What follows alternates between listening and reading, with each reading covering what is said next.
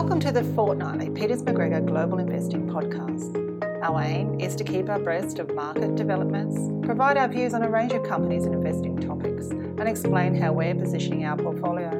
Please be aware that this podcast is intended to provide general information only and that all forms of investing involves risk of capital loss. Make sure to do your own due diligence and seek professional advice before making any investment decisions.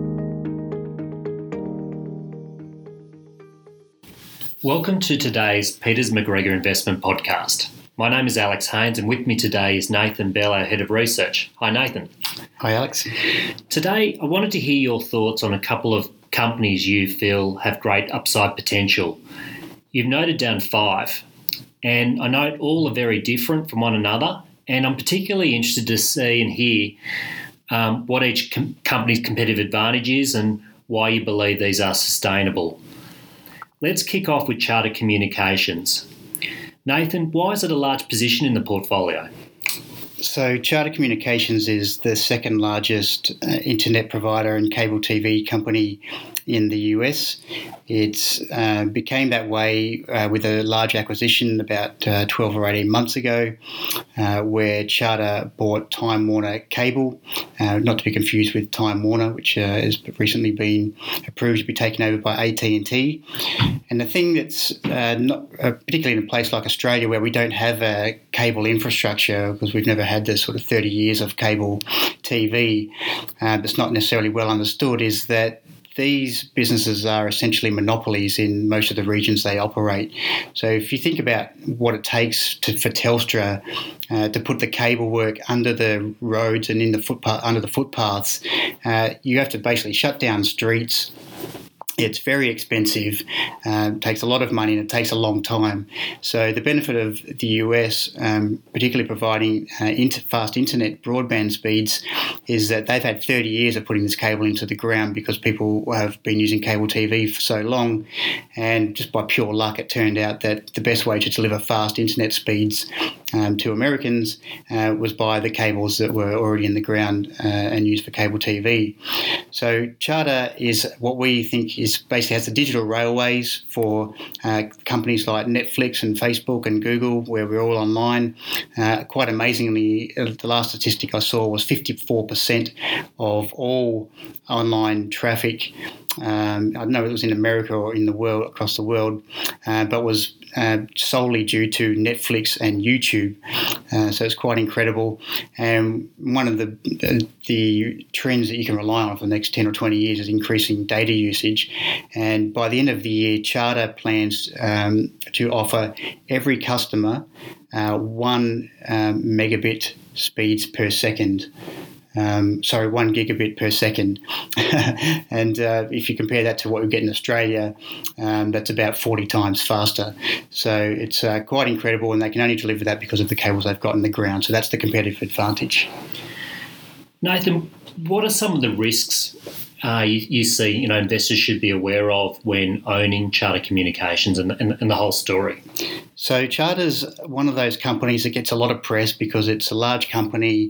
Uh, recently, there's been net neutrality uh, issues with the Department of Justice, and that's basically around uh, companies who provide the internet speeds can uh, net, net, neutrality allows them to dictate how fast speeds are for different customers. So Netflix is the customer of Charter, and they don't want the speeds to be very quick for Netflix, for example, and they want it faster for other customers. They can do that. Um, so that's obviously um, causes a lot of controversy, uh, and also, there's just been a, lot of um, regulations around cable simply because it's a monopolistic business. And although the companies don't report this, and you'll understand why, uh, the incremental margin for adding someone to the broadband internet business is almost um, about 95% because there's really no cost of doing it. You just plug someone into the network. Uh, it's not like where you offer cable TV and you have to pay a lot of content costs. Um, so, so for that reason, um, regulators don't want these companies taking advantage of customers. Uh, but this is a company that we believe is trading on about eight times free cash flow uh, based on 2020 numbers.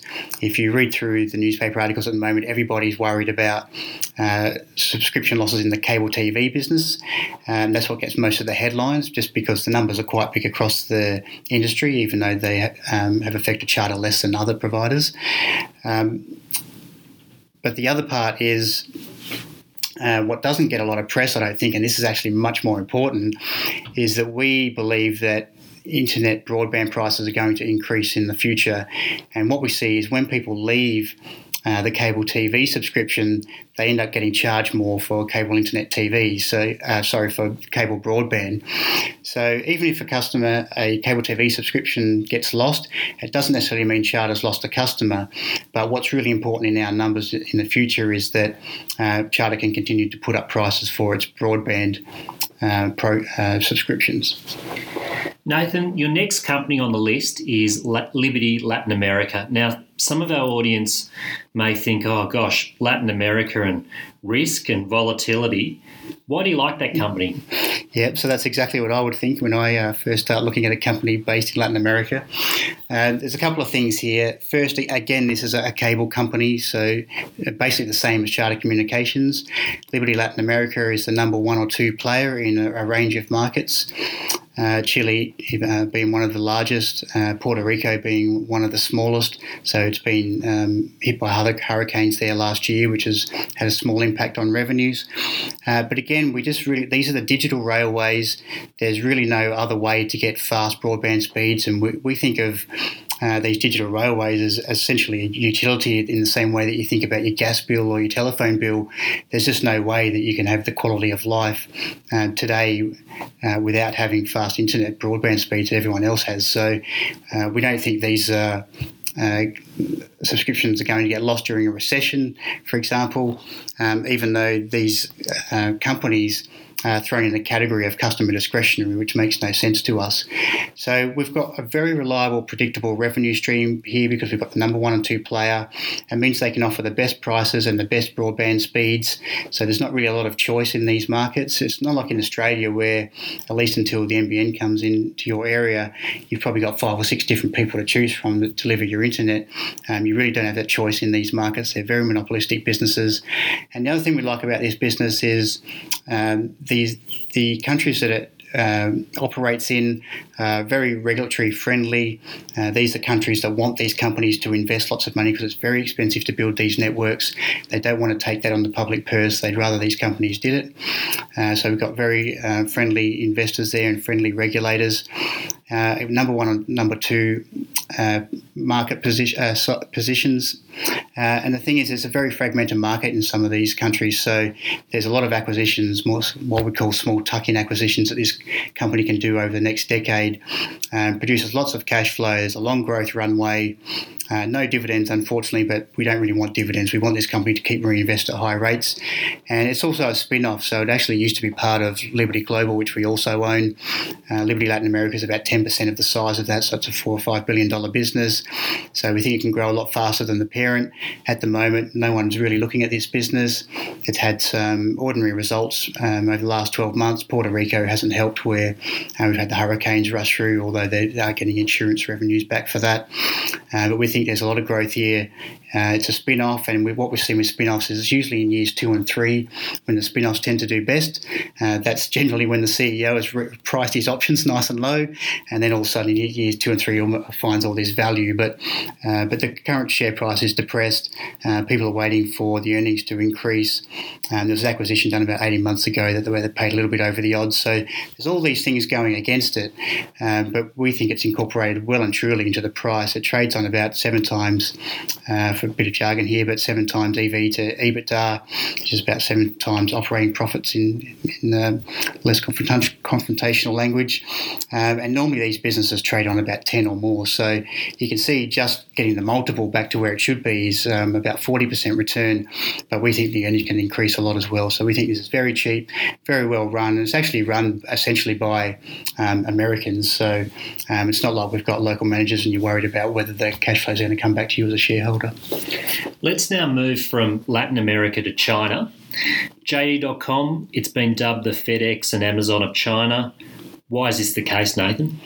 So, JD, uh, the easiest way to describe it is that Alibaba is the eBay of China, and JD is the Amazon of China, and it measures its delivery times in hours as opposed to Alibaba, which measures its delivery times in days. Uh, it's got about a $60 billion market cap, so it's um, about a quarter of the size of Alibaba, so it's much smaller. It doesn't have the range of goods, but what JD does have is the reputation for selling the genuine article, and also the delivery speeds, uh, as I said, are much, much faster.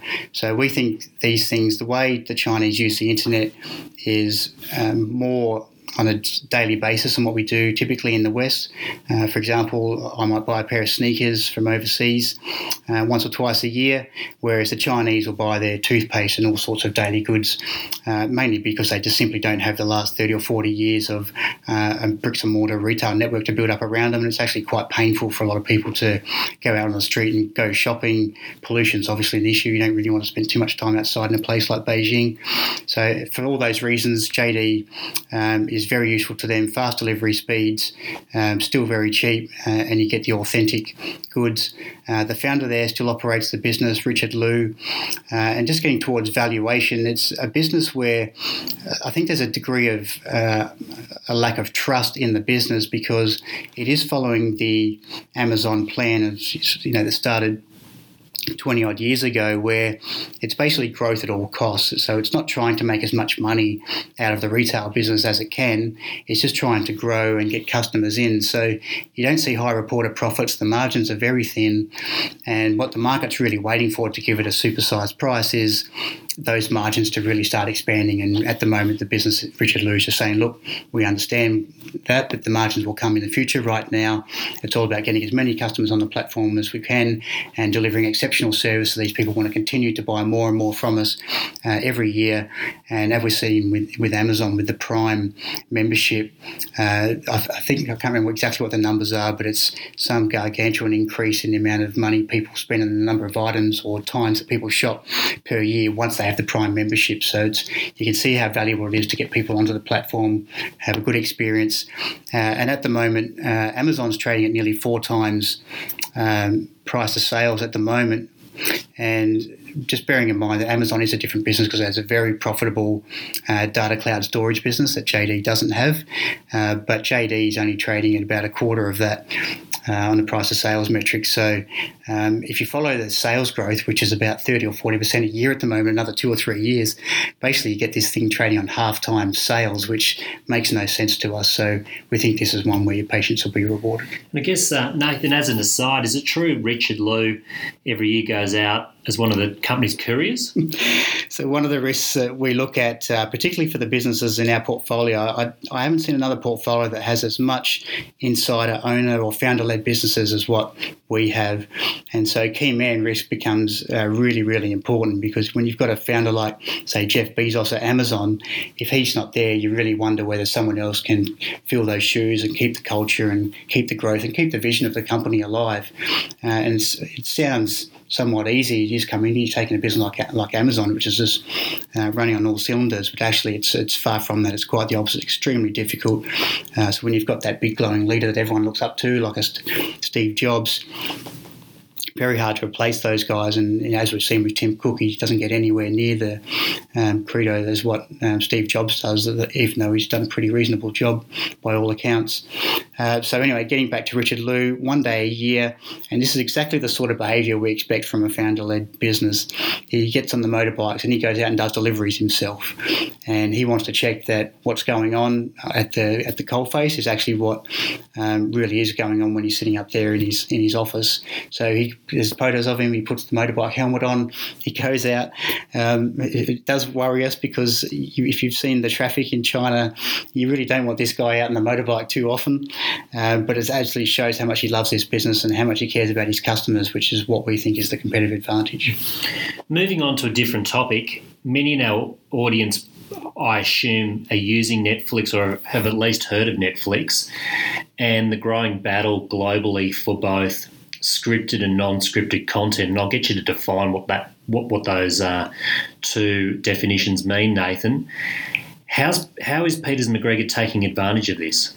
Yeah, so at the moment, there, if you see something like a Game of Thrones, um, these just to make one show cost multi millions of dollars, and this is where someone writes a script, someone produces the show, and it goes airs to TV.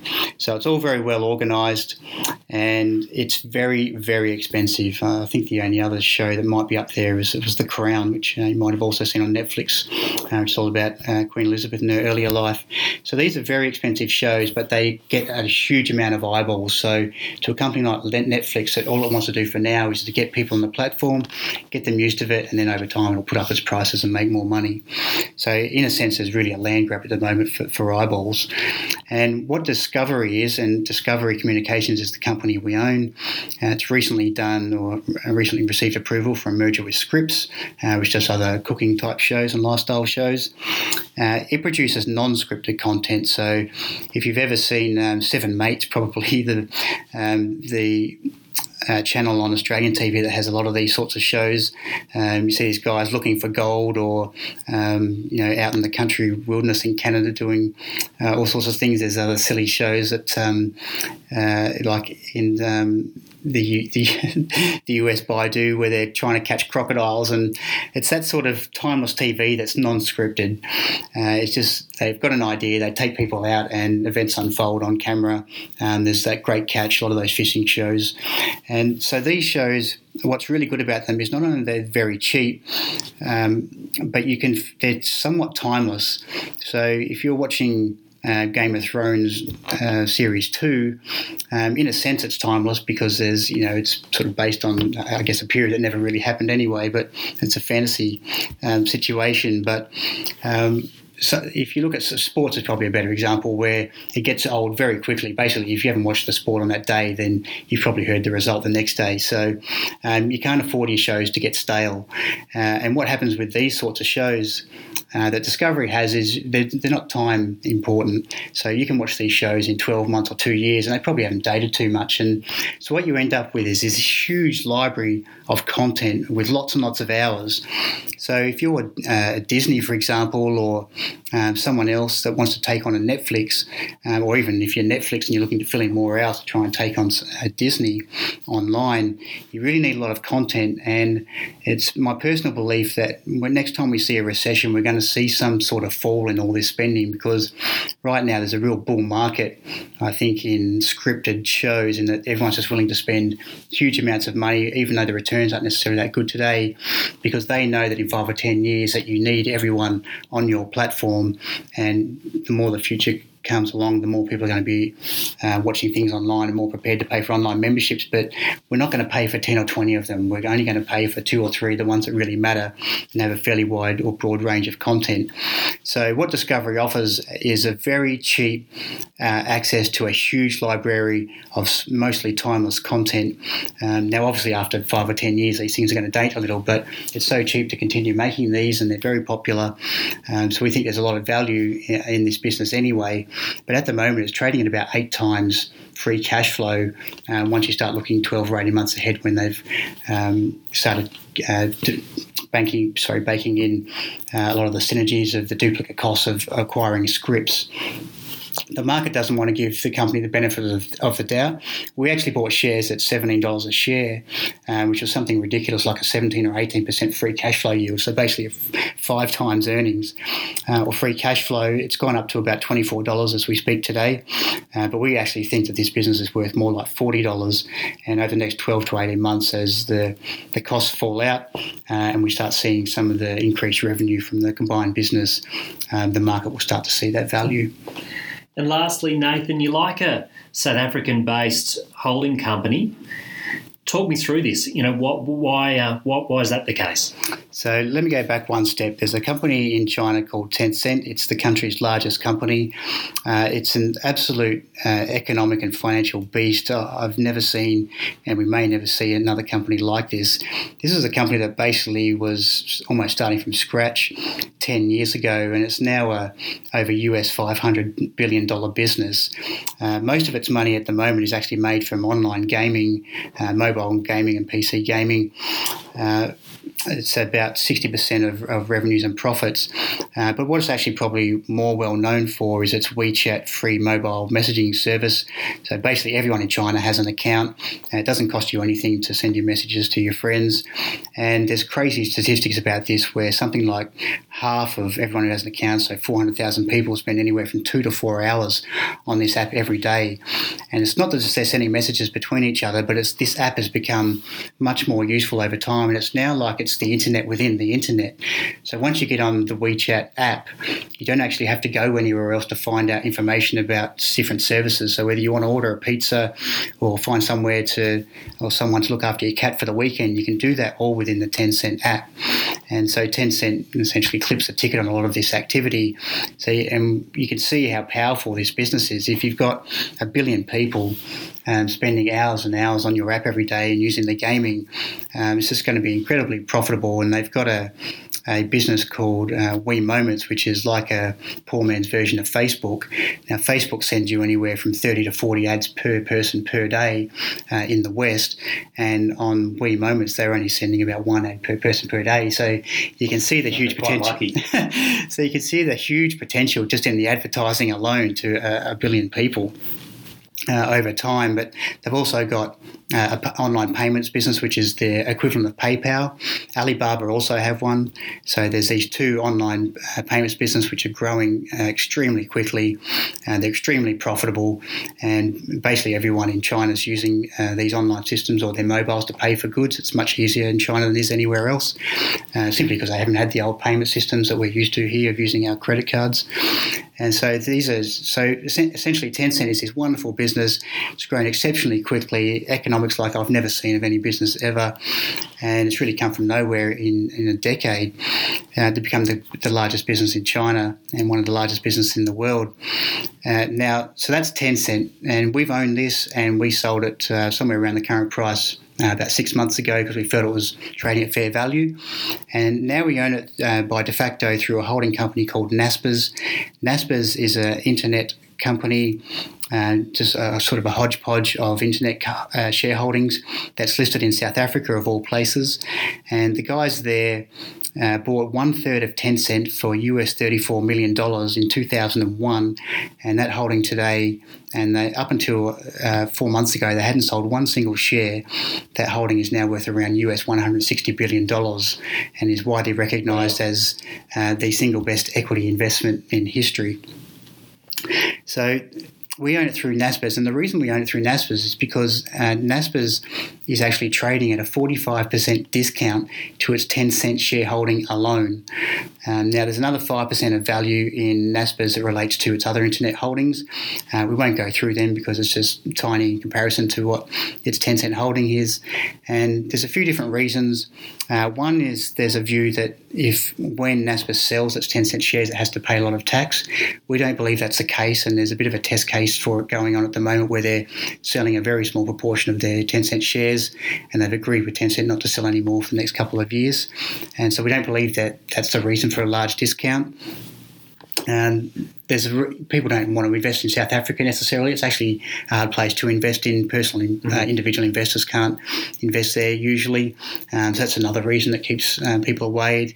Um, Naspers is the largest company, as you probably guess, in listed in South Africa. Um, and and yet the local shareholder base just doesn't seem to want to put a lot of money into this stock. So Tencent and actually the Chinese government are looking to do um, listings of these companies in China. It's somewhat ironic that Chinese citizens actually can't buy um, shares in their biggest technology, and most successful businesses at the moment. So they're bringing in um, a subset of shareholdings, uh, a bit like the ADRs, the authorised depository receipts uh, in America, so that they can buy them. So that may um, lead to um, that arbitrage, if you like, of buying the stock in um, sort of going short the stock in one where it's uh, country where it's fully valued, um, and then going long Naspers um, to really create the, the value without the risk. Um, hopefully, that arbitrage will, might bring it down. Um, no guarantee. And the other thing is, management's also been criticised at NASPERS for continuing to take large bonuses, even though people are saying, well, effectively, you're not doing anything, you're just holding these shares. Uh, in Tencent, you're not really adding any value with a lot of your other businesses, which aren't even profitable yet. Uh, so that's a, another uh, bit of a, a slight on management. And another thing is also that a lot of people would like to see management uh, buying back shares and really reducing that um, that gap in the valuation, and that's what the small uh, sales of shares uh, is about recently, but they're not actually going to buy back the shares. They're actually going to reinvest in their other businesses, and uh, we think that's a, a, somewhat smart thing to do. But um, management doesn't seem to be in a hurry to introduce any of these capital initiatives to reduce the gap. Uh, but if you look at these shareholdings, these style of shareholdings over time, often as a value investor, you buy in and you don't necessarily know when the discount is going to close, but you just know it usually does happen in a certain amount of time, and management obviously can't go on forever continuing with this gap if there are other businesses that they're investing in aren't working out. So, uh, at some point, whether it's in 12 months or 24 months, uh, if management haven't added value with their other investments, then they're going to be essentially someone will come in and help force them um, to bring in the gap. And as long as it happens um, within a few years, and as long as the underlying value of Tencent continues to compound over time, then we know the returns are going to be worth waiting for. Great. Thank you, Nathan. If anyone's interested, I have a short presentation slide deck summarising the five companies that Nathan's talked about today and happy to email anyone. You just need to drop me a line um, on my email address, abh at petersmacgregor.com, and I'll send them through. Please feel free to share this podcast with friends and family, and thank you very much for your time today.